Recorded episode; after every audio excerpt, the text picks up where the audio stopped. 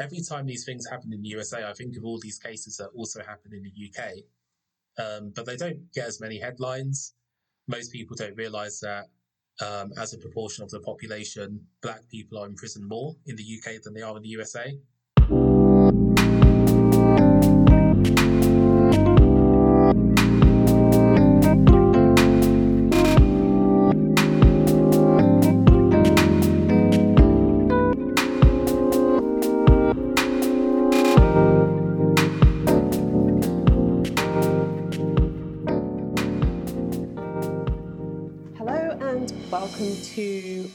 Could be the start of a series of podcasts or roundtables, whatever we decide to call it, um, for POC in Play.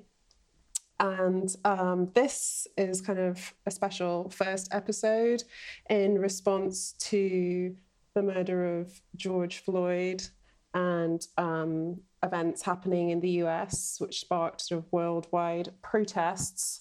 And so in the podcast studio or remotely because we're also in the middle of a pandemic. Um, we have the, sort of the black voices from the POC in Play team, basically. Um, we're going to do a, a, check-in chat to see where we where we're at, um, our responses to the events and um, the industry response, and just how we're feeling, how we're coping with it. So I have Mike, Adam, and Des in the studio. So yeah, um, say hi and um, how are you? How are you feeling? How's everyone? How's everyone doing? That question that people ask you and you hate being asked right now. Who's first? Des? I'm existing. there go, on, go on, Adam. What? I said I'm existing. yeah.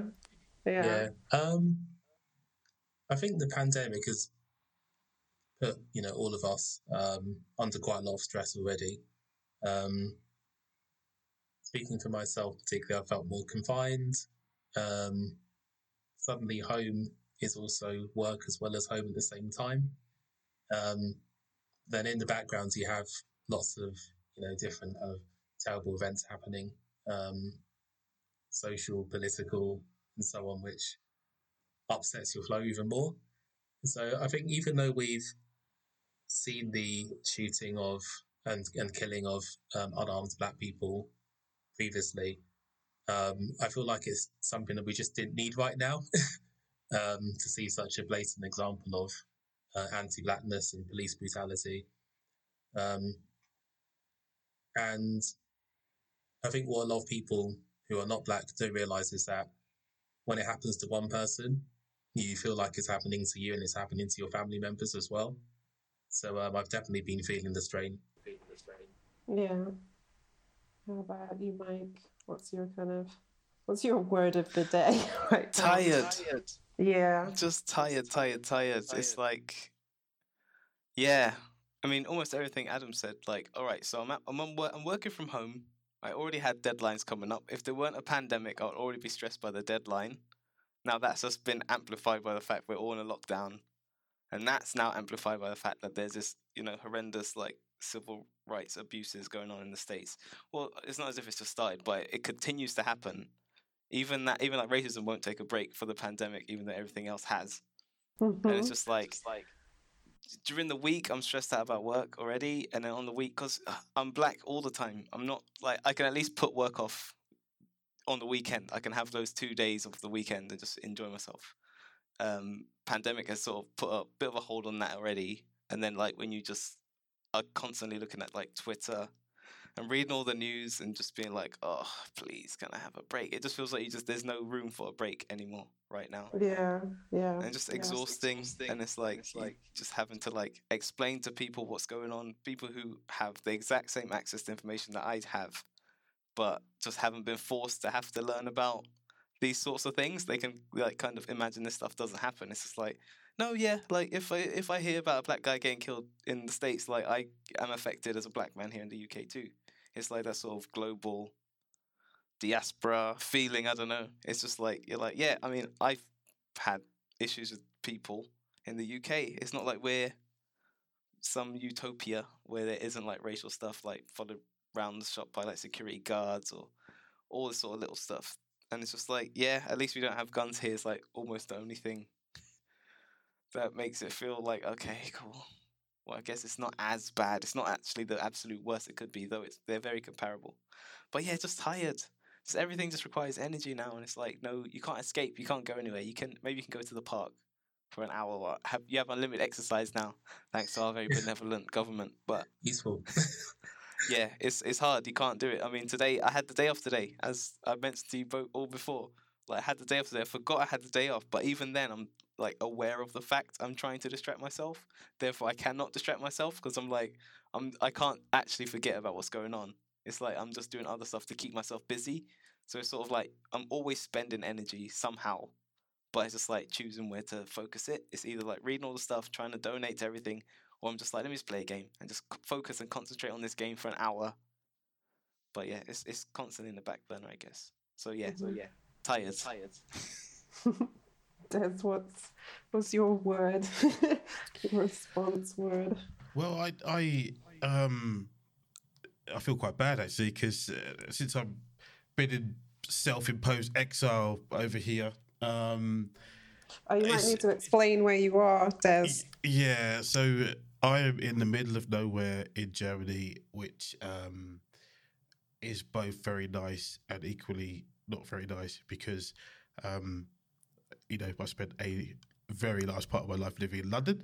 Uh, we had a very nice flat in Zone Two, and you can have access to whatever you want, whenever you want. But since we've been here, that is the complete reverse. so um, it is, you know, completely. Uh, it's trivial stuff like you know, nice takeaways and you know, being able to get Amazon Prime. Um, but no, I. Uh, so I mean, when we moved out here, you, you know, we were very conscious that we needed somewhere that um, I could have a specific office space. Um, because you know I, I've been working remotely for uh, you know quite a few years now. Um, because I was very conscious of that fact. Like you know, when you're living and working in the same space, like you know, mentally, it's very hard to. Um, well, keep yourself healthy, basically. Even you know, you tend to overwork, um, and you know, don't look after yourself in many different ways, or um, you don't work, but then when you're not working, you also can't detach, right? Like you're like, oh, you know, this is the computer that I play games on, or this is a table that I work at and both eat at. It's just, yeah, it's, it's tough. So yeah, very fortunate on that front. Um, so yeah, for work, it's just been business as usual. It's just like, oh, okay, cool. Um, but where I am feeling it is, um, yeah, I'm very tired because my day's been extended. So because the the kindergartens are closed, and I'm the primary caregiver for the kids, um, I've got to deal with that. Like at uh, what time to get up? So the big one gets up roughly five thirty six every day. Um, so yeah, it's not it's not good. Um, so I look after them till lunchtime, and then my wife comes home from work uh, just after lunch, and then that's when I start my full work day. You know, I got to get seven hours in after that. And then, um, yeah, you look at 9, 10 p.m. and then he's like, hmm, should I eat? Should I do something fun? And you- you're just trading that between doing that and going to sleep because, as I said, 5.30 wake up calls coming. So you're like, okay. Um, but yeah, and and I guess from the, the, the, uh, the recent event side of things, like I'm just old, man. So I, I I try and curate my my social media so it's a very nice place to be, um, and I've been very happy where it's been. But I don't know how it happened. But the, you know, the, the George Floyd video managed to infiltrate my feed, and obviously bummed me out for the day. I'm like, shit, okay. Um, and then, I, you know how it is, right? Like, you know, I remember being a kid, being racially abused, and like Mike said, like fortunately enough, we grew up in a country that where the police don't have guns because even though I've never been, uh, what's the word, um, a criminal, but like I, have been in situations where the police were there where things could easily have escalated, and I might not be sitting here today if I grew up in America. Um, where was I going with this? Oh yeah, cool. And um, and then so but straight after that, I got a video of the the the lady in the park where she's trying to call the police, for, because the dog was off the leash. I'm like, holy shit! And then, and then it, that just started a fucking snowball of stuff, and you just say, "Oh man, okay, this is, uh, yeah, right." And I mean, this stuff goes all the time, but it, it, uh, it just yeah, it makes you sad. I'd, I'd go for a walk in the garden. Like, luckily, we do have a garden, but I just uh, yeah. So I was like, yeah, I, I just messaged work and said, yeah, I need to step out for a little bit. Um, Okay. Yeah. yeah, Yeah. so Yeah, I think um, for me, I mean, I was already sort of in a sort of period of managing burnout or the beginning of what felt like burnout. So already not in a great place. Um, and just kind of, and managing to manage that and sort of trying to stay chill and, you know, take time out, take some days if I needed them, whatever. So working from home isn't the problem because I did that for like 20 years. But when I moved to Sweden and stopped doing freelance and started working at a company, I made a conscious decision to not have a home office because I was like, I don't really need that anymore. So it was a bit of a bummer when like six months in, it's like, oh yeah, you're working from home, by the way. It's like, I don't even have a desk. So I'm at my dining table and I resent my work being at my nice dining table that I've just bought for my nice cool flat. So um, yeah, so I resent work being on my dining table, and I pack it away at the weekend. Um, and yeah, so then this happened, and um, I've never felt such resentment um, and just like I mean, I'm feeling everything, but mostly I'm just so resentful of white people for not sorting this shit out. like, like you seriously had to watch a black man get slowly killed on camera to go, oh, you know what, this isn't very good, and maybe we need to. And I'm so angry about that because we've been saying this. I mean, it's for time, you know. It's just, I just feel so angry that people don't put in the work. Um, you know, it's like black people aren't born knowing the history of colonialism. We find it out, and we certainly we don't learn it in school, and our history is erased. So we have to learn our own history in order to understand the world we live in and why it's so shitty to us. And just like other people just don't put that work in, and and that's and now we're where we're at. And so yeah i'm mostly angry. That's where i'm at. I'm just like yeah angry. And so um i mean yeah so one of the things i wanted to talk about um in terms of like my reactions and feelings was the the white silence. Um and i think that's where my resentment has come from. I wondered if any if if you all felt that so basically i felt like white people were just kind of carrying on or i don't know if they tapped out of their social media that week or i don't know what was going on but nobody reached out to see if i was okay or mentioned it it wasn't like mentioned at work as you know and I just, I was just, it was like I was living in some surreal world. And I live in Sweden. So, I, although Malmö is um, multicultural and has, you know, quite a significant for Sweden um, African and Middle Eastern community, um, I just felt I was like in this weird white, white land where they just like nobody cared. And I was just like, what? I was just like, not a single friend reached out until I tweeted, like until I just I had to process it over the weekend. And I was like, I am raging right now. Like, what am I so angry about? And I was just like, yeah. So I did this Twitter thread of just like, why have you not checked in? Do you not care about this? Like, what is happening? Like, how have you missed this? What I don't know if any of you felt that or like what was your reaction to the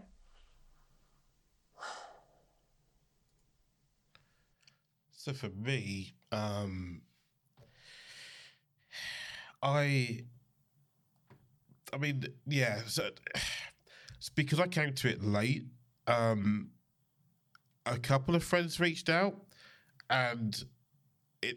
I was like, okay, cool. Just had a quick chat with them and stuff. But then when I realised what was going on, I was like, oh, oh, okay. Like uh, the cynic in me was just like, so did you see something publicly? Like, oh, go and check on your brown friends, and this is what's prompted this, or you know, do I give you the benefit of the doubt and you did it yourselves? Like, and, and I mean, these people are good people. Like, I, I, I do give them the benefit of the doubt. I do believe that they just came to me on their own volition. Um, I think because it's a little bit about what I feel, right? I, I, there's that bit where, hey, you know what? It's over there. It's really bad over there. Like this level of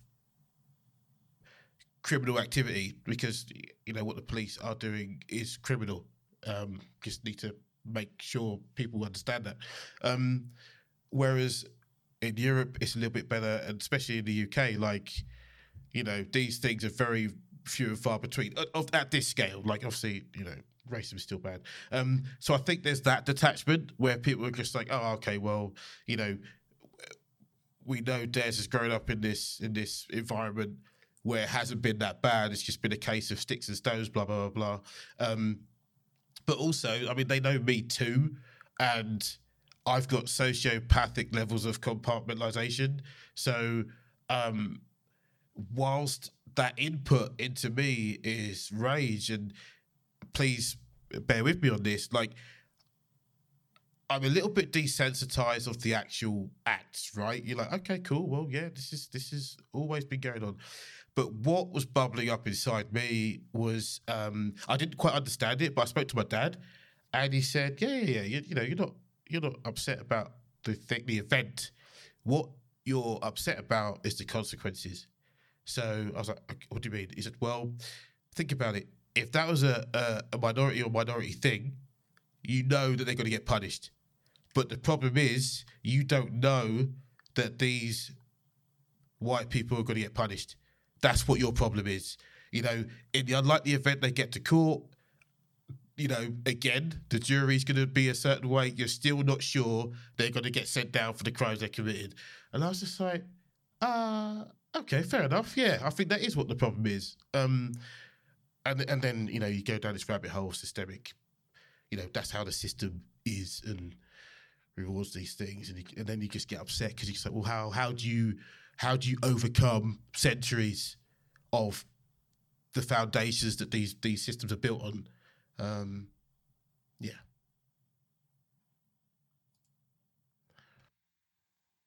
Um, I think for me, um, well, I mean, it's probably worth mentioning that actually not that many people reached out to me in general. Um, I kind of felt as I started to post more, obviously being involved in POC in Play, using my own my own Facebook feed a bit more regularly. Some people started to think, hmm, you know, maybe I should check in on him because he's obviously got lived experience um, of being a black person in the UK and is also quite concerned with what's going on in the world enough to actually get involved in an organization that tries to address that in some part. Um, so I haven't had that many people reach out to me, but I can kind of live with that. I think the thing that I found worse is how quick people are to come up with some sort of excuse about what's going on. Um, you know, the usual all lives all lives matter crew. They always come out of nowhere when they haven't spoken about police brutality for the entire year. Um, and then also, I mean, I'm going to chime in on something that Des mentioned. A lot of people will be like, "Oh well, at least we're not America." You know, America, America's terrible. UK's fine, or not as bad. And that actually forced me to reflect on the history of what's been going on in the UK as well. And you know, we've had very, very similar cases of police brutality um, you know, when we look look at Sandra Bland in the USA, um, you know, Sarah Reed and what happened to Sarah Reed um, in the UK is a similar example. Um, you know, we look at people like George Floyd, who was murdered by the police. You have Julian Cole in the UK, who was left paralyzed and brain damaged. So every time these things happen in the USA, I think of all these cases that also happen in the UK, um, but they don't get as many headlines most people don't realize that um, as a proportion of the population, black people are in prison more in the UK than they are in the USA. It just becomes the question of, oh, well, we don't have guns.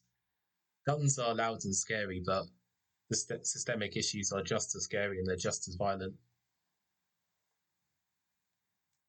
Yeah, but I think in short, it's it's like the the immediate energy to, um, you know, to basically say why are we focusing on Black lives, all lives matter, um, or it's like, oh well, I'm a good person, or I have black friends. Um, it's just like, what, why do you have the energy for all of this, but not actually addressing the issues? Hmm. Mike.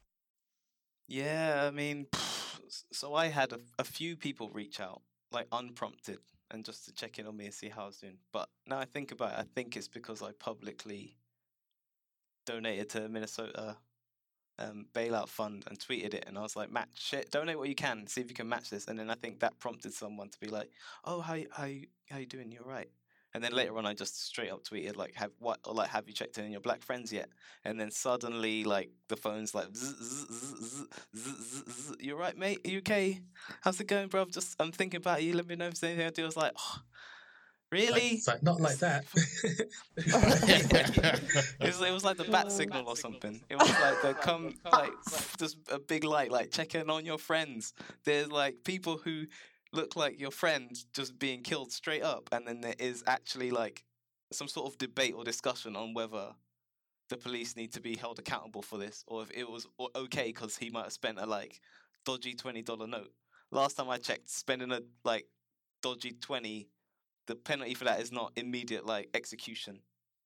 Well, not even immediate. It's a slow, horrible one. I think. I think that's maybe what's provoked people to be a bit more vocal as well. It's just like a lot of the other stuff that happens, people are always like, you know, like the police got a tough job, you know, maybe he had a gun, maybe he was going to pull a gun out, blah blah blah blah, and they always try and justify it and try and frame the victim as the as a criminal. Um, this time it's like, no, you could see like at any point he could have just got off got off his neck. He just um Trevor Noah did a good thing, and he was saying like it just looked like something he just wanted to do.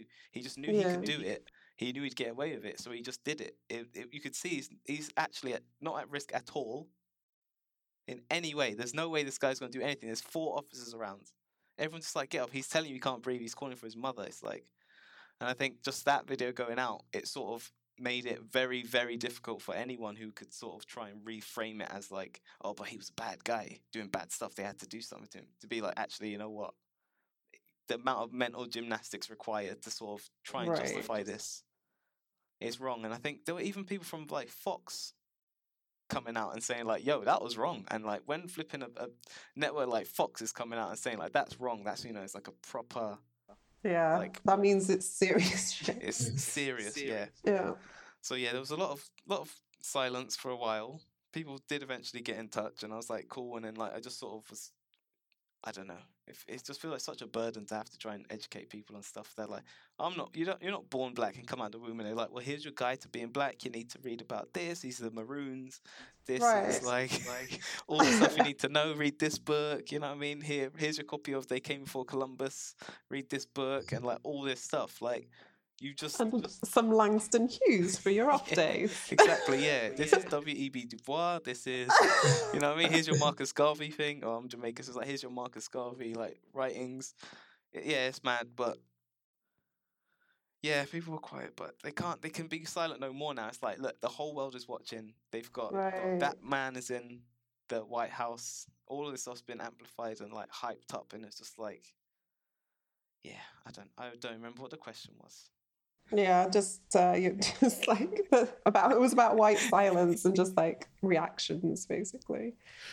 Can I just go for the slight tangent? Like you can cut, you can cut this out if if, if you wanted it. It's yeah, it's, it's a big tangent. Um, eh, so Mike, Mike, uh, a friend of mine um, used to work in the equivalent of the the SWAT for the Met, right? And um, whenever there were some dodgy shootings, like we'd have talks like long into the night about the things. And he took me through the mechanics of it, right? So the biggest one that I had issue with, like I texted him straight away as soon as it happened. There was a guy walking around who had mental health issues, um, and he was he had a lighter that looked like a gun, like it was actually a, a replica of a gun. Um, now the thing is, the way shoots are always reported is that they're reported as fact, but like when you're there as a first responder, your primary uh, role is safety for the uh, community, right? So you've got a gun, uh, which you're allowed to use. They've got something that looks like a gun. Like, there's no room for hesitation. Like, hesitation means someone who shouldn't die might die, right? And um, a, it becomes a different story. So if you wait and see, like, oh, is it a real gun? He get he or she gets a shot off, and a member of the public gets hit. Then that story becomes you're standing right there, you had a pistol, why don't you put him down? It's like, well, because I wasn't sure it was a pistol. And it's just like, it gets into that really horrible um, thing. So uh, I guess my point is instant shoots, I've I got some leeway for. Um, and why this is a tangent is because that's not what happened. Like, this is the the brutality shit, which is like, oh, yeah, the handcuffs subdued, and like defenseless. Um, but um, I, I like your point that you said about how um, he uh, knew what he was doing because, like, the thing that's bothering me is that you any human knows what pain is, and they know how we all function, and they know like you know 150 pounds of pressure on any artery up here isn't going to be good. And he's just looking around like he's reading the newspaper, man. He's just like, yeah, super comfortable. But and it's that mentality thing in his head. He's like, this is okay and you're just like, holy shit, man! Like, is that programmed by the police? Is it missed by the police, or like some psych, psych evaluation before he he uh, signs up? You're just like, holy shit, man! Um, sorry, yeah, that was a tangent. Mm, no, it's interesting. But I think um, it's also it doesn't even have to be that viol- violent though because i mean talking about you know the you know the, the Karen phenomenon and um, the white woman in the park completely you know white women weaponizing their whiteness to you know like I mean this was like attempted murder of a black man in a park for just um, saying something to her about her dog um, and it happens all the time you know you hear about that all the time or white women asking a black woman to, to get out of her seat in a busy cafe because she was the only black person in there. Yeah, like in New York, I saw that on Twitter. Like someone saying, it's like, yeah, it's getting crazy here. I had a white woman just ask me to get out of my seat. Um, and yeah. And you know, that is just like, that's psychological violence um, against people that people just don't appreciate. And all the people who've died or you know have been approached in that way um, that we don't know about because they didn't have a camera mm-hmm. um, because that's the only way people will believe us um, which is the which is the thing that's crushing and exhausting it is exhausting yeah especially like with social media as well. Everyone's like, "Have you got any evidence for this? With your facts? Have you got blah blah blah?" blah. It's like, oh my god, the, the facts, the fact checkers, yeah. Yeah, and then even if you found facts, they'd be like, "Oh wait, but like these are like," uh, and there's always some. just, just, say you're racist. Just say you're racist. and get out my mentions. Let yeah, like just here's the t- just, racist. Here's a t-shirt. Just like wear it. Yeah. Be proud. Do whatever. Go over there. It's yeah. Like, it's like why waste that energy trying to like reason with someone who's just like don't know they're hardwired to be anti-black it's like you i can't undo these years of programming and conditioning that you've had so just don't talk to me go away you'll hopefully just die out at some point i don't know i don't know, I don't know what happens. so i was wondering if we're um because we work in the games industry. Our organization is about um, the games industry and trying to make it a better place for people of color. So, what have we felt about the industry response to this? Other than it was slow. That's my, my thought. it was slow at first. Yeah. And then it was yeah. like boom. yeah. Yeah. Yeah. Babs, you want to start with your thought? Yeah, I I'm really on the fence on this one. Like I at matters like these, I'm just like the last people I want to hear from is brands. Um, it's just like yeah, yeah, Black Lives Matter today, not last week, maybe not next month. And you're just like okay, uh, so um, I saw a tweet uh, that was just like, "Yeah, we love your support, but let's see uh, where you're going to be in six weeks' time." Because you see it for Black History Month, um, Yeah. loads of you, activity, loads of activity. It, well, yeah, I have to look for it. I have to look very hard for it. Um, I haven't found. But, um, ain't seen none. and, and, and a quick note, I will say a, a shout out to Rocksteady because like they did a massive, massive uh, like company wide job uh, raising awareness for Black History Month internally, not just externally. So that was awesome. Um, yeah. So uh, and, and I'm just like, okay, cool. Well, then if you start looking at these brands, they've got different levels of response, right? Of course they do. And I want to call out Humble at the minute because they announced their like one million fund for for black creatives. Now, if I want to be an asshole, I could be like one million. Like, aren't you not like a billion dollar company? Like a one million? Like, what is that? Half a percent? A quarter of a percent? Um, but the number looks big, doesn't it? It looks big, but when you got the, real- the big scheme of things, um, and I haven't I haven't fact checked this, but I think the scheme was existing anyway, which is a good thing because it means they're doing it anyway. They don't need to respond to an event to think, oh, you know what, this is a good idea. Um, That is good. I didn't know yeah, that. yeah, right. Um, That's like so I said, cool. I, I haven't fact checked it, but I, I I think that is true. Um, and then uh, and then slight segue onto the All Lives Matter thing. As a brand, if you double down on this, what do you then do with other things, right? Like you need to have razor focus on everything now. Like why? And I'm speaking from an impartial consumer. Like, why would you pick this one thing and ignore other things happening? I, I was speaking to Mike before, like how as people, we it's, it's not about not caring; it's just not caring enough. So, like specifically to me, like I I care about child labor and you know terrible wages in certain countries, but I was still going to go to a shop buy a pair of Nikes, right? Um, it's and as a, as an individual, that's kind of fine. But as a brand, like if you're making these statements, like you got to go across the board. Like you can't just be like, oh yeah, we're doing this thing right now. Like you have to be able to sustain it.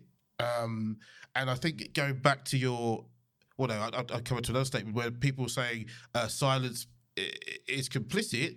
It's just like, yeah, but they're not talking to brands. They're talking to the neighbor who watches their other neighbor get dragged out of the house at 3 a.m. Like they're talking to the other people in the restaurant not defending that lady sitting down in her rightful seat. Like that's who they're talking to. They're not talking to brands. Who gives a fuck about brands? It's just like, all right, cool, great.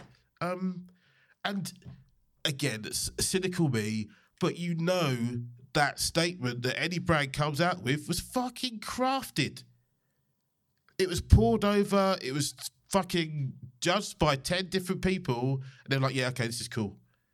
It just, I, it's not where I'm looking for for support, and not the way of the support I'm looking for. So, yeah, I have a different take on it. For me, it's like, yeah, we've been in this situation before. It's every how I don't know. It's America, right? So every few months, there's Black Lives Matter trending again because they keep doing this all the time, and it just reached the point. There's so much silence from like big brands for so long that now, it's like if you're dehydrated in the desert and someone gives you like three drops of water, you're like, oh my god, thank you, jeez. Even though it's three drops, like flipping heck anything would like I'm I'm grateful for anything and like the thing I liked at least was that companies were having actual actions they were like putting their money where their mouth was and stuff like it's too easy you can just put you can put a, a black fist in your Twitter icon you can put like something in your little bio you can post up a little black square but I was happy to at least see companies like putting a bit of money forward and like just knowing that a large section of the gaming community are kind of weird, racist, right leaning little man babies. Like knowing that the things that they love are sort of saying, "Hey, just so you know, we're about this. We actually like we actually like black people, you know." So even like Infinity Ward was saying, like, "Look, we're really clamping down on like racist usernames or something," which has been a problem forever. It shouldn't take it shouldn't have taken this long for them to do something about it. But then it was like all the guys were like, "Oh, it's just a joke." When they get their accounts banned and stuff now, hopefully they'll be like, "Oh, maybe that wasn't that cool." I don't know. I'm, I'm maybe I'm just hoping that some of these brands have a big enough following, maybe they can reach a small subset of these flipping knobheads and turn their brains around or something. I don't know. But I was, in a way, I was just like, you know what? It felt a bit like. uh, No, no. I mean, spoiler alert, but like Avengers Endgame, where like right when Yeah. they're getting really exhausted, and it's like, you know what? There's no way we could possibly beat this. You got like Thanos and his army. That's like white supremacy, and it's like I needed. I just need a bit of backup, man. Like, like Right, you we need consider, like, those- Valkyrie, yeah, exactly. Like, We need give me some a black lesbian Ex- woman yeah, on exactly. Pegasus. And then That's what we Dog need. comes up. And And then, exactly. and then the K-pop up and you got nin- stans. in it, the K-pop stans were amazing. Oh my god! And then you got like I don't know, Sony's coming out. Eh, All the main like console manufacturers have come out and made these big statements. It's just like, and it's sort of like a sigh of relief. Like, please, because there's like at least can you talk to them? Like I've been trying to talk to these guys for years and years and years. Can you? They'll listen to you in it. Like just make a statement. Say what you're gonna do. Some people just maybe just need the money to do stuff. I'm like, just give, just give us something, please. So yeah, I was even it's like getting some scraps off the table, but I was like, you know what? At this point, I'm even happy for some flipping scraps, mate. I'm tired. Yeah. I think the clouds. I'm sorry, Des, you go ahead. I was just, I was just gonna say, um, just to present a balanced view, and just because uh, you reminded me, um, uh, yeah, it's a Call of Duty. So, so this is the stuff that I do like. Call of Duty updated the game with a, a screen with a uh, the Black Lives Matter kind of um, st- a statement.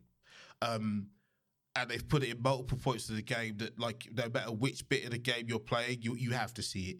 Um, now, for me, that is much more powerful than like if they just did it on a, as their social feeds, because they're just like, no, no. Now we've got all our players, we know how many players we have, and we definitely know they're going to see it. Um, that's that was awesome.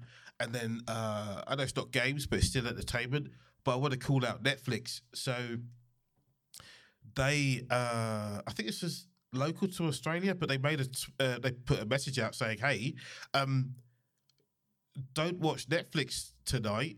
Instead, tune into your terrestrial TV channel and watch this TV show about, um, I think it was Indigenous." Uh, a show about indigenous people. So, and what I love about that is that is directly foregoing revenue for them and directed them to you know a local uh uh what's what do you call it? I guess message or or, or plight that they they should be aware of.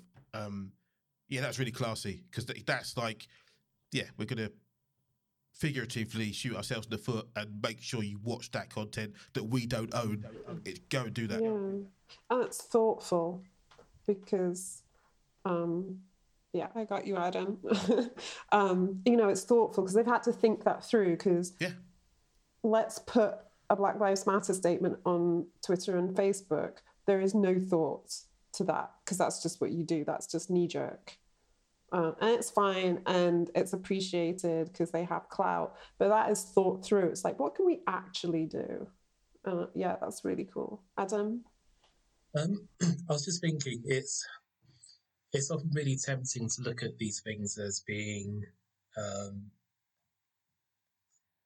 like the industry, the games industry, being any different to the society at large. Like the games industry ultimately is just a set of people. And, you know, we talk about the ways that racism manifests itself in society. So some of it's going to be violence. And these are the kind of like really, you know, shocking incidents, you know, people being killed for their, for their skin color, um, you know, shootings of unarmed black people, um, you know, maybe even shouting at um, someone a racial slur in the street. They're kind of clearly, you know, violent, aggressive manifestations. Then you have ignorance, which is more like um, go back to your own country. Um, or I think black people are a bit more violent than than the rest of us. And then I guess probably the larger bucket, which is where most of the racism is, is apathy. And when people are apathetic, they're like, okay, we understand that bad things are happening. We recognize there's racism in society, but it doesn't really affect us, or we don't actually have to do anything. Or, you know what, I'm quite comfortable with the way things are. So even if I, even if I know that people are being exploited for my benefit, you know, I can exist without really having to worry about it. And I think with the video games industry, it's a very clear example of that. I mean, in general, it's it's not often you hear about people, um, you know, telling, uh, you know, black people in the UK to go back to Africa or um, you wish it ban Muslims. Sometimes you do get that in video games. I've seen it. I've seen it on, on social media, unfortunately.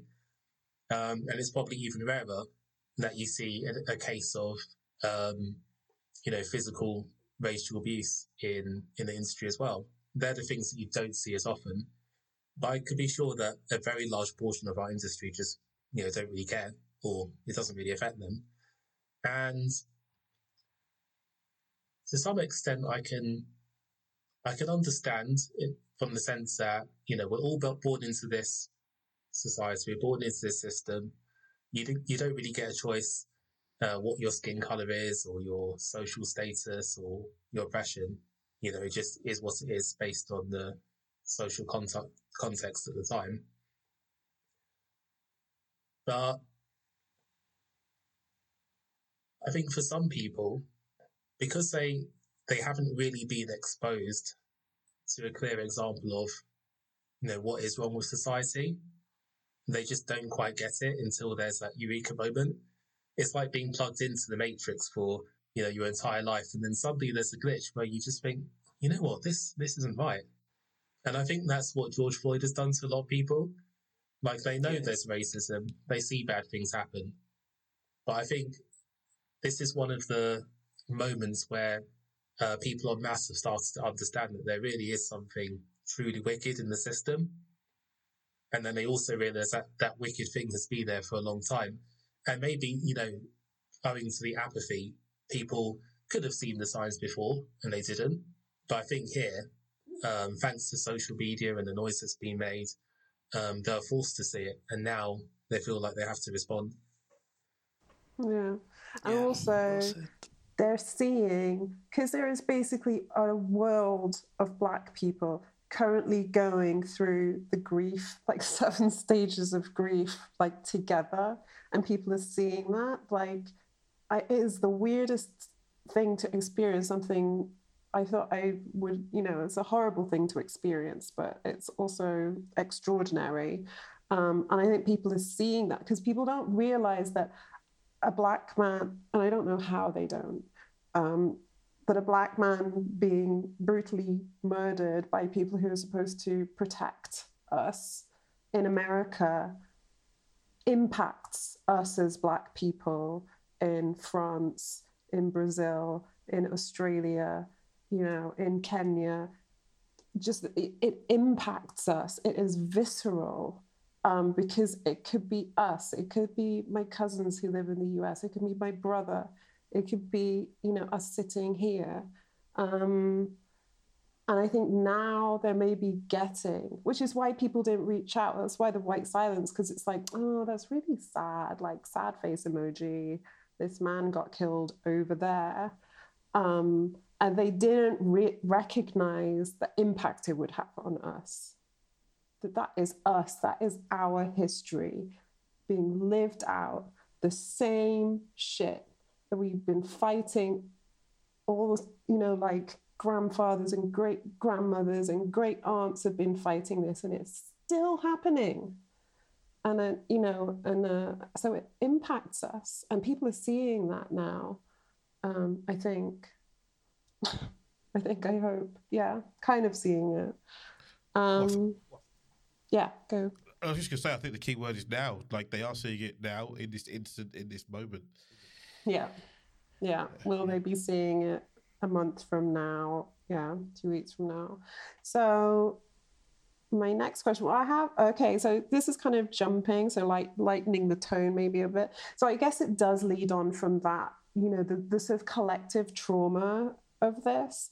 So like have you like how are you how are you dealing with it? Like what are you doing? You know the sort of the buzzword is self-care right? So I mean, we're in the games industry. We like playing games. Is anybody playing games? To are they helping at all? Is there, you know, what are people doing? Like, which communities are supporting you? Like, what are your what's your support? Well, I was already playing Animal Crossing, right? I'm one of those Animal Crossing players, so I was already spending like I don't know half an hour to an hour just catch some fish, go yeah. around the beach, just talk to my little my little cute islanders who have no concept of racism or anything. They're all different right. animals. You know what I mean? What more yeah. like utopian society yeah. could you live in than animal? I mean, it's capitalist, but yeah, that's beside the point. All sorts of different animals living together. So yeah, a bunch of Animal Crossing. I I used to play a lot of League of Legends. Luckily, um, just been having terrible like lag since like lockdown. I think lots of people have been playing it, and I think all the ISPs are being hammered. But to be fair, there was League of Legends is clearly way too toxic to play to like cheer me up. So I've just been doing like a lot of reading. I forgot I had this book. I've been I'm really bad when it comes to reading. I get really into it, and I get about two thirds of a way through a book, and then like a new game will come out on Switch, and I'll just play that instead and forget it. But been, i had been reading Blink by Malcolm Gladwell, and I was like, you know what, I should just oh. finish this freaking book. Right. It's a good one. So I've been reading. Like, I had the day off on Tuesday, just for like mental health, just to try and uplift my spirit somehow. And it was sunny outside, so I was laying in the back garden in the sun, phoning, not looking at any social media stuff. Like, no, I can't see anything, even though there are some nice bits intertwined mm-hmm. in my mm-hmm. timeline, but generally speaking, it's a constant list of just like different cities in which police have like pushed like the old man who got pushed down to this morning or something and all that stuff. That. So I was like, I need to just try and get out of that state of mind because I'm just going to get more angry. Like I've been going from like angry and sad, angry, sad, angry, sad, yeah. tired, Same. angry, sad, angry, yeah. sad, tired. Tired is always there, but angry yeah. and sad. So it's like, like, it's like... flip, flip a coin. I'm angry about right. this. I'm sad about this. Um, right. So yeah, I've just been trying to just. I went for a run yesterday, ran a little 5k, just try and just get the get the body all all nice and stuff again. Yeah, bit of games, bit of just talking to people. I think has been the thing that's like cheered me up. Talking to friends about stuff just it's therapeutic. Talk through stuff and then have a couple jokes. I don't know. Watching TV, Good Place is good on Netflix actually. Very good show. The Chase, if you're in the UK, Chase is a great game show. Um, oh, it's well good, mate. It's well good. Yeah, that's it. I don't know. Just game regular stuff, I guess. Music. Actually, I'm finding a lot of solace in listening to music. And me a, too. Yeah. There's a, there's a, there's a lot I've... of songs that like already got me a bit emotional like yeah, The Roots has a good like NPR Tiny Desk concert, and they did this song "It Ain't Fair," which is a song from I think the film Detroit. And the live version of that, like normally, I'm just like, wow, that song's amazing. But if I listen to it now, I'm in tears. But it's sort of right. like, like, I don't know, it's like a, it's like a good cry. Mm-hmm, it's like yeah. it ain't fair, like it really ain't fair, like and all yeah. the comments now, if you saw the comments by most recent, everyone's like, listen to this now. It's like I can't stop from crying and sort of like wow. I don't know, it just has this feeling of, feeling of everyone being in this together yeah sort of makes me feel a little bit better knowing that it's like not just you anymore it's like everyone is like we all see what's going on we all want to make a change it yeah, gives yeah. you some like a little hint of like optimism for the future of like the world but your games. Yeah, yeah Animal Crossing yeah. though. That Animal Crossing. Animal Crossing. yes. Oh my God. What would I, I? I seriously think what would I have been done without this kind of cartoon utopia um, that I can build for myself, where it's just like chill and there's like a cool community of sharing and like you know friends like real life friends yeah. give you send you gifts in the game and you know you get a letter from a friend or like they'll leave a note on your notice board if they visited your island if like and uh, yeah, there's just like this nice place to disappear to. And then I agree, music, the music I listen to has changed. Um, I, I did. I, I put it on my Twitter thread, my my angry Twitter thread. but um, at the end, I did some self care stuff, and I have a list, a playlist called Sunday Chill, which has mainly black artists, and it has Gil Scott Heron's um, "The Revolution Will Not Be Televised," which I find really kind of like, um, and yeah, just yeah, so like chill, soulful stuff has been quite healing. I found. Um, but yeah, same. And just like going, I mean, I'm in Sweden, so we don't have lockdown. So, like going on bike rides with a friend, um, and yeah, just yeah, and then just lying on the sofa looking into space. that might sometimes be Netflix. that is also uh, and face masks, like face packs. Mm. Just like giving myself like a spa treatment. You can't say face masks anymore because everybody thinks you're just in a face true, yeah. Uh, um, so yeah, like giving myself like a spa treatment, like like the world is normal, um, has been good. Well, I guess we're still in lockdown over in the UK. Well, are we? Aren't we? Not sure. Mm, Don't go to work. right. Don't go to work. Bit of both. um, but aside from all of that, um, we can still do social distance meetups, and I have really enjoyed uh, meeting up with friends and family um, from a relative distance and still seeing each other. Um, the nice weather has meant I could spend more time outside in the park. Um, gyms are still closed, but I've been doing more exercise at home, which is definitely helping. Um, what else am I doing? Binge watching binge watching Netflix and any any platform, Netflix, Amazon, the the works. Um, mostly sci-fi, just taking myself away to distant distant lands. Okay. Although, ironically, Have you a been? I was just going to ask what you've been watching. Have you watched Snowpiercer? Has anyone watched that? I yet? haven't. No, I, I was No, going to I say, ironically, um, the thing about watching sci-fi is that you do start to see parallels with like racism and classism and all that stuff. So, like for example, I've been watching The Expanse, absolutely loved it. Um, but it's interesting how they talk about you know different social hierarchies and stuff. Um, but there's kind of like a you know kind of an interesting element of science fiction in there. Um, there's a lot of suspense. Um, I binge watched the whole of Devs on the BBC, so um, Oh, that's a BBC, I can't um, I think it's actually on other platforms as well, um, outside of the UK. Um, but that was made by um, the same director as Ex Machina. So it's a Mhm. sort of very um, high science fiction type series. Um, what did I watch? Wolf and Black is another one that I missed out on. Binge watched the whole Yeah. thing. Uh, I've just been going crazy, basically. Yeah. um, and Des? Oh, Oh, I sorry. should say one more thing. Uh, and on the video game side of things, and I, I haven't actually finished it yet. I, I left it a bit late to get into this game, but Spider Man on the PS4 finally Oh picked my up. Still waiting for it God. to Um, up, mate. Oh and my god! I god. tell you, um, Yes. swinging from building to building really does help soothe your anger and your pain. All you have to do is swing. Oh, you don't even have to yeah. fight anyone. Just if you swing, then you feel better. Uh, Yeah, I might have to play that again. Oh my god, that game is such a gem. I didn't think I was gonna like it, but I loved that game. So good, so good. Des, what are you up to? How are you staying chill? As chill as Um, you are, Des.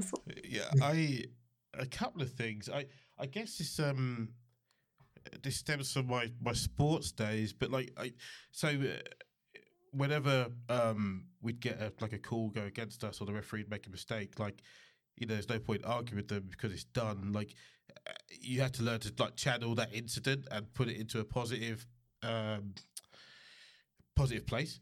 And um yeah, so for me, it- my anger has kind of been fueled into like just razor sharp focus on just some, some creative projects that I have to do.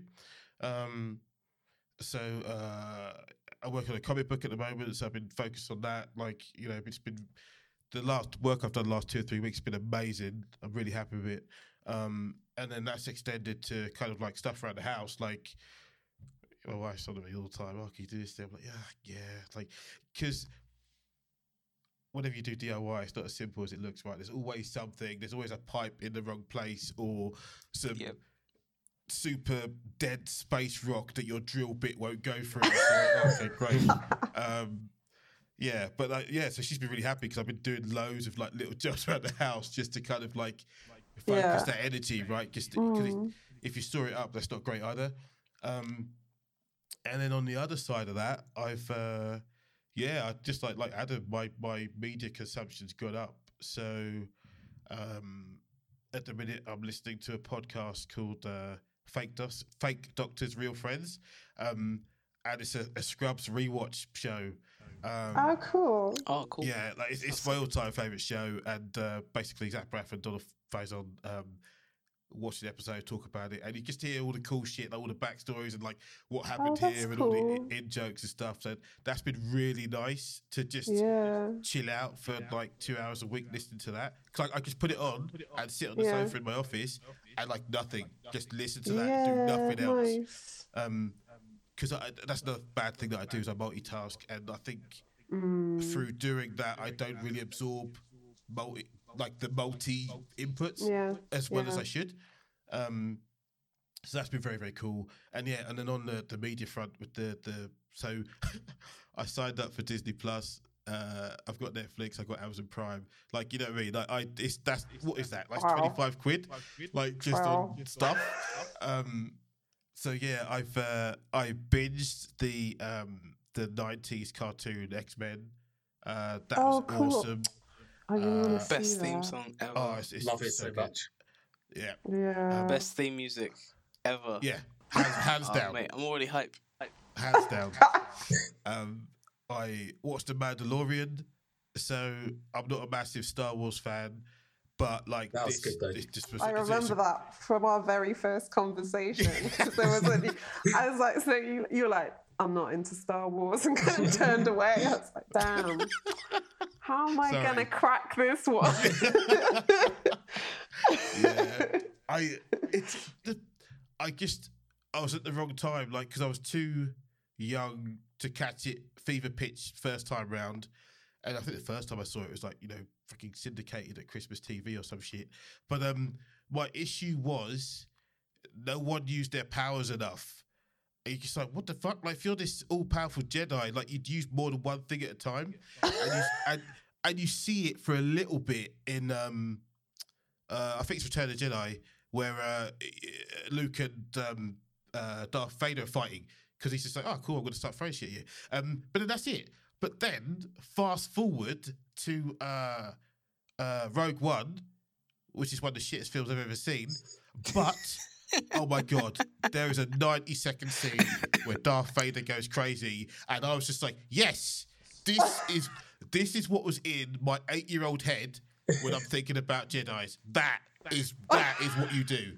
Um, so yeah, Star Wars is a weird spot for me. But but anyway, the Mandalorian. anyway, sorry. Yeah, uh, uh, Mandalorian is a it's a very good serial TV show. Like uh, it's set in the Star Wars universe, but what's so good about it is you don't need to know anything about Star Wars to enjoy it. And if you do, you'll be like, oh, okay, that's why that means that. But it is not integral to enjoying it. Um, and lastly, on Netflix, I've been watching a show, um, a Chinese anime called um, Scissor Seven. Um, I, I just found it randomly, like one of the rare instances that the Netflix uh, recommendation engine actually works. um, and it's a really like it's it's a twenty minute show. I think there's maybe twelve episodes per season. There's two seasons now, and it is just fun. Um, Cool. What's Yeah. it called?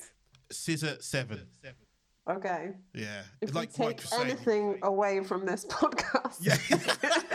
Scissor Seven, mate. I just looked it up. Ronny Chieng. Ronny Chieng's very funny. He's uh, he's on the Daily Show. He's one of the um, writers on the Daily Show, so it's probably gonna be very good. Okay, there we go.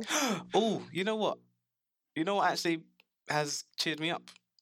It's like actually just doing donations because it's like one of the only ways you actually feel like you can do anything. Because otherwise, you just feel so helpless. But I was actually, I forgot the fact that on like last week Saturday, maybe or last week Friday, I was just like, you know what, bam, bam, bam, bam, bam. I was just pinging out hundred dollar donations to everything I could see, and because it's dollars, it doesn't feel like real money to me because I'm in the UK. So Oh. it didn't, I didn't really notice how much of a financial hit I was taking. But I was just So like, the, ping, ping, the ping, ping, Gale ping. Fund. The Des Gale Fund. oh, What's that? What's that for?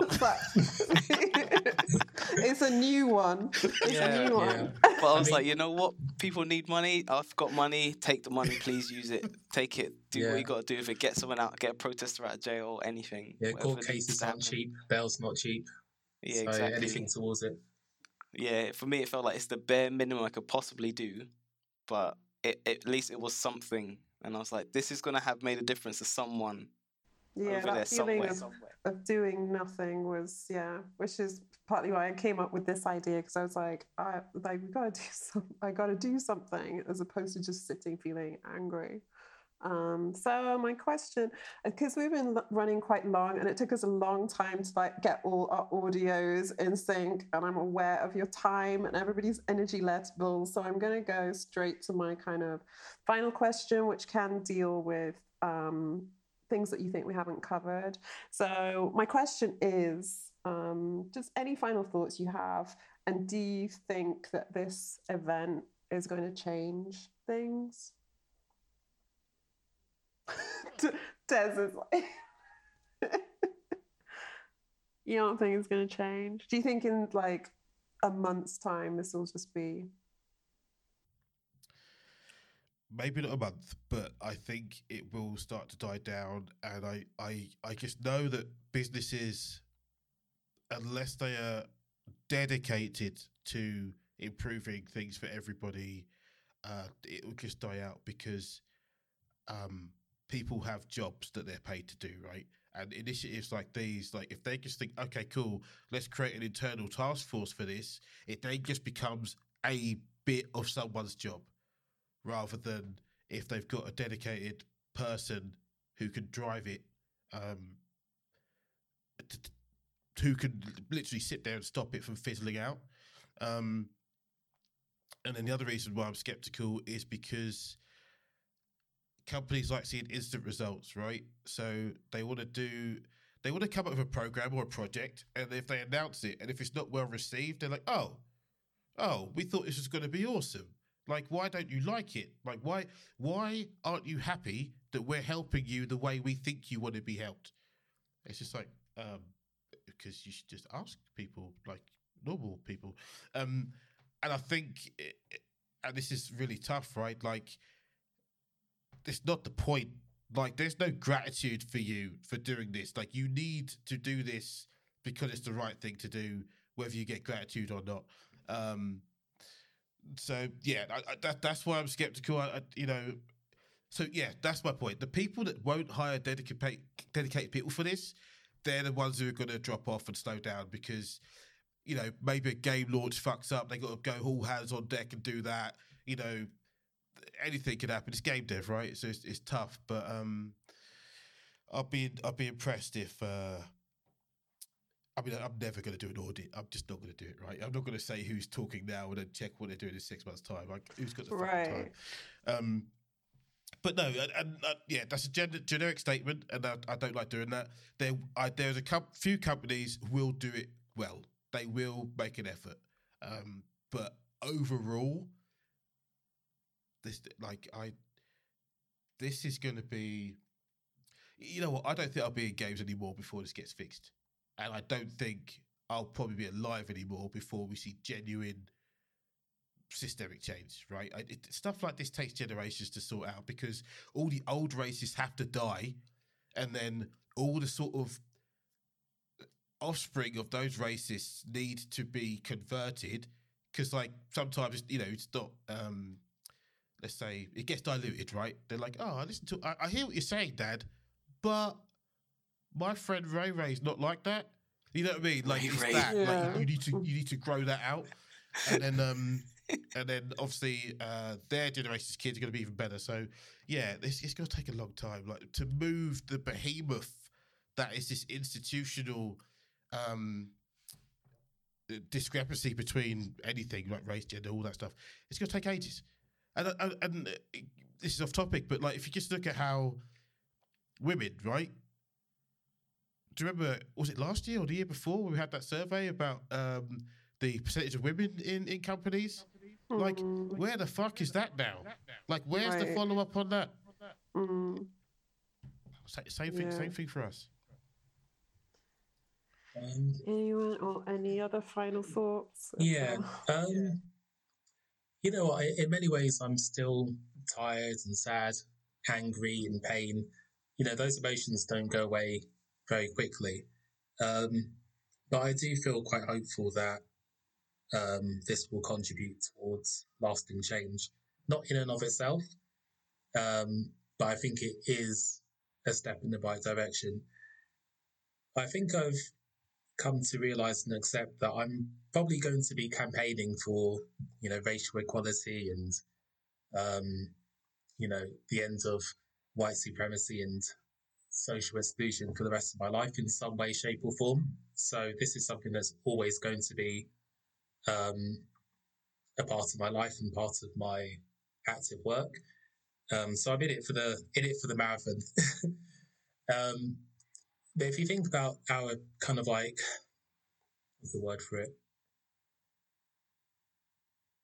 In terms of our activism, it didn't start when we founded POC in Play a year ago. We've been doing this in some way, shape, or form for years. We've we've been, you know, pushing the envelope. We've been sowing the seeds, sending the emails, asking the questions for a long time now. And I think if this event is another seed that can grow into something bigger and something impactful, then I think that's positive. And I, you know, I do think it really will, um, it will help us to move forward. But I think one of the most important things in making lasting change is ensuring that we do have a structure by which we can sustain it. You know, at the moment, you know, as I said, there's a lot of anger, there's a lot of pain. You do have brands who are putting up the Black Lives Matter post just for, um, you know, for clout and to make sure the black community continue to buy their buy their products. Um, but we need to not get lost in the whole. Okay, I'm now going to make threads um, on identity politics, deciding who is and who isn't black. Um, I'm now going to trash um, like collective movements amongst uh, people of color, black people, indigenous populations. Um, you know, when we ultimately do need some of that in order to make changes on a policy level. Um, and uh, we also do need companies to open their wallets. We do need companies to um, add new initiatives to their organizations. So for those companies who have pledged to support us, we do need to hold them to account. Um, so I do think that, you know, part of our organizational aims, um, to the extent that we have the energy and we have the support, I think we should try and turn this into something a lot bigger. mhm. Yeah, Mike. Nice, nicely said, Adam. Yeah, you used the word seed, Adam, which is what I wanted to use. Because yeah, I, I don't feel like this will be like the thing that suddenly changes it. Remember back in June 2020 when we ended racism? Like, that's definitely not what's going to happen. But it could be like a seed. Like someone somewhere will see this message, and they'll go, "Oh, you know what? That that is really messed up," you know. And they're gonna like hopefully spread that with their little group of mates, and hopefully it's like a oh. I, was, I think I've described coronavirus, but, hopefully something can spread around. If it could go viral or something. I mean, yeah, it's like there's a bunch of different levels, I guess, to it. Like before, we had to fight a lot just to get a company to say something. Now we've reached a point where companies can at least give some money to people.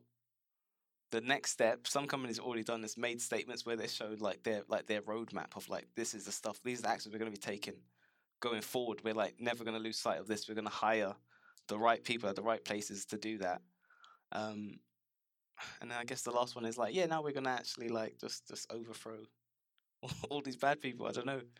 Um, but yeah, I feel like I'm I'm more optimistic. I'm on the optimistic side. Um, maybe I don't know. I really don't want this to have to happen again for us to get to that next level where everyone is like putting forward their plans of like what they're going to do in the future. I mean, I've, we've already seen a bunch of stuff like um, I've seen like the humble thing, I guess. Like they're giving out lots of money to black game devs, and there's way more awareness of like different black-owned stuff going on, like in the UK as well, like just companies and stuff. So it's like, as far as because I guess we in our sort of bubble of blackness, we can kind of reach a lot of black people, but I guess we need to also be able to reach outside of our own groups as well. So like mm-hmm. having group, massive brands that have like mainly white followings and stuff saying the sort of things that we've been talking about forever. Hopefully, yeah, it implants some seeds in the minds of people. Like I've seen a bunch of stuff, like people just tweeting out loads of like black-owned businesses I wasn't even aware of ever, and I was like, wow, okay, cool, I've seen that. So I'm like, if I've seen that, imagine the people they follow because they're like in certain circles that I don't necessarily have access to, but they can also spread the message to those people. So I'm hoping it's just started like a little bit of a fire, which can gradually like start burning more. Hopefully, yeah. Speaking to you makes me more hopeful, but I've been, I just get more and more weary as these things happen. Um, did you see the video of the three black men at protests? And uh, this guy was just ranting and raving because he was just so frustrated. And the one guy said, How old are you? He said, I'm yeah. 46. And then the other guy said, I'm 32. And then he's like, You know, we've been doing the same thing. And so then he turns to this 16 year old who was there protesting. And he was like, You know, you've got, to, he's like, He's 46. I'm 32 and you're 16. He said, in 10 years, you're going to be doing, standing here doing the exact same mm-hmm. shit that we've been doing and he's been doing and people before us. And that was, that really to me was just, I was just like, this is, that was like my hope just disappeared because I was like, he was like, you know, you've got to, you've got to do something different because what we did is not, is not working and yeah, so I I got to this place of just real hopelessness. Um, sometimes I feel a little bit of hope, but I'm like the most hopeless I've ever felt ever.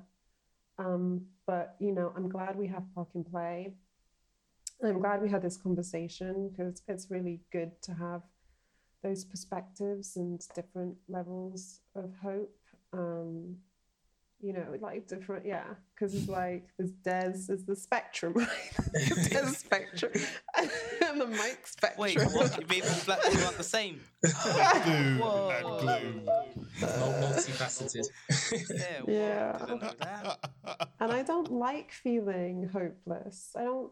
I don't like that feeling. Um, so yeah, I mean, I thought Black Panther was going to change stuff, and now I laugh at myself. I'm like, what the fuck were you thinking? yeah, searching for hope. Um, oh, yeah. You know, I was just like, this is going to change shit. They're gonna, yeah. they're going to make black films for every. That's not. They're not for black people. They're for like mm. everyone's going to love these films. It's just like it was like about a month, and there were films that couldn't get distribution yeah. outside of the US and I was just like, what? Yeah, I mean, it, yeah, it, there is a constant feeling of hopelessness, and it, it, does go through the generations. I mean, some sometimes yeah. when I'm feeling really hopeless, I'm like, if you think about all the all the things that Black people have been through, and we're still here, that that in a sense gives me some level of strength. And like, I, I hope, I mean. I'm not a particularly spiritual person, but sometimes I do think like all of the strength of the generations of ancestors, which yeah. is building up, you know, to carry us forward and to, you know, to continue that legacy. Um, yeah, it's just something I try to use. Yeah, it's true. And the black community has been amazing in like coming up with positive responses, like you say, you know, here are Black businesses that you can support that will affect real change and um, stuff like that. And there's people I follow on Instagram who are in sewing communities, and there's a lot of um, talk about diversity and inclusion within the sewing community, which is extremely white dominated. And yeah, so there are pockets of hope. I just have to remember to to use those to fuel me. But Well, thank you for your time on this first episode. Well, maybe it's a first episode. I guess people will let us know if they like it and if they want us to do more. Um, and you know, include the other voices from POC Play and Yeah. interview people perhaps. And Shout out to the whole team actually, Nida, Jodie, because they've been doing a lot of the legwork because they know we're all like we're too tired to do it, but they've put together like some really great M- statements and Moo stuff. and Sitara, uh, yeah, like Yeah. everyone on this Yeah. team has been phenomenal in just like lifting some of the labor off us for sure because we're like Exactly. tired. You're recognizing the situation, giving each other a helping hand. Yeah. It's been amazing. Yeah. And so if there's anyone who has like huge pots of gold that they want to give us right now to POC in Play, you can, you know, it's fine to email us. We're, we're happy with that. So yeah, email us. What's the, the, the contact, contact at? It is contact at pockplay.org. There we go. You have no excuses now. Yeah. Give us your You money. have been, yeah. Des is now yeah. Bob Geldof. We know where to so go. We know be we know where to afraid. Be very afraid. cool. And that's a wrap. That's a wrap. Thanks, Good everyone. job, mates. Ciao.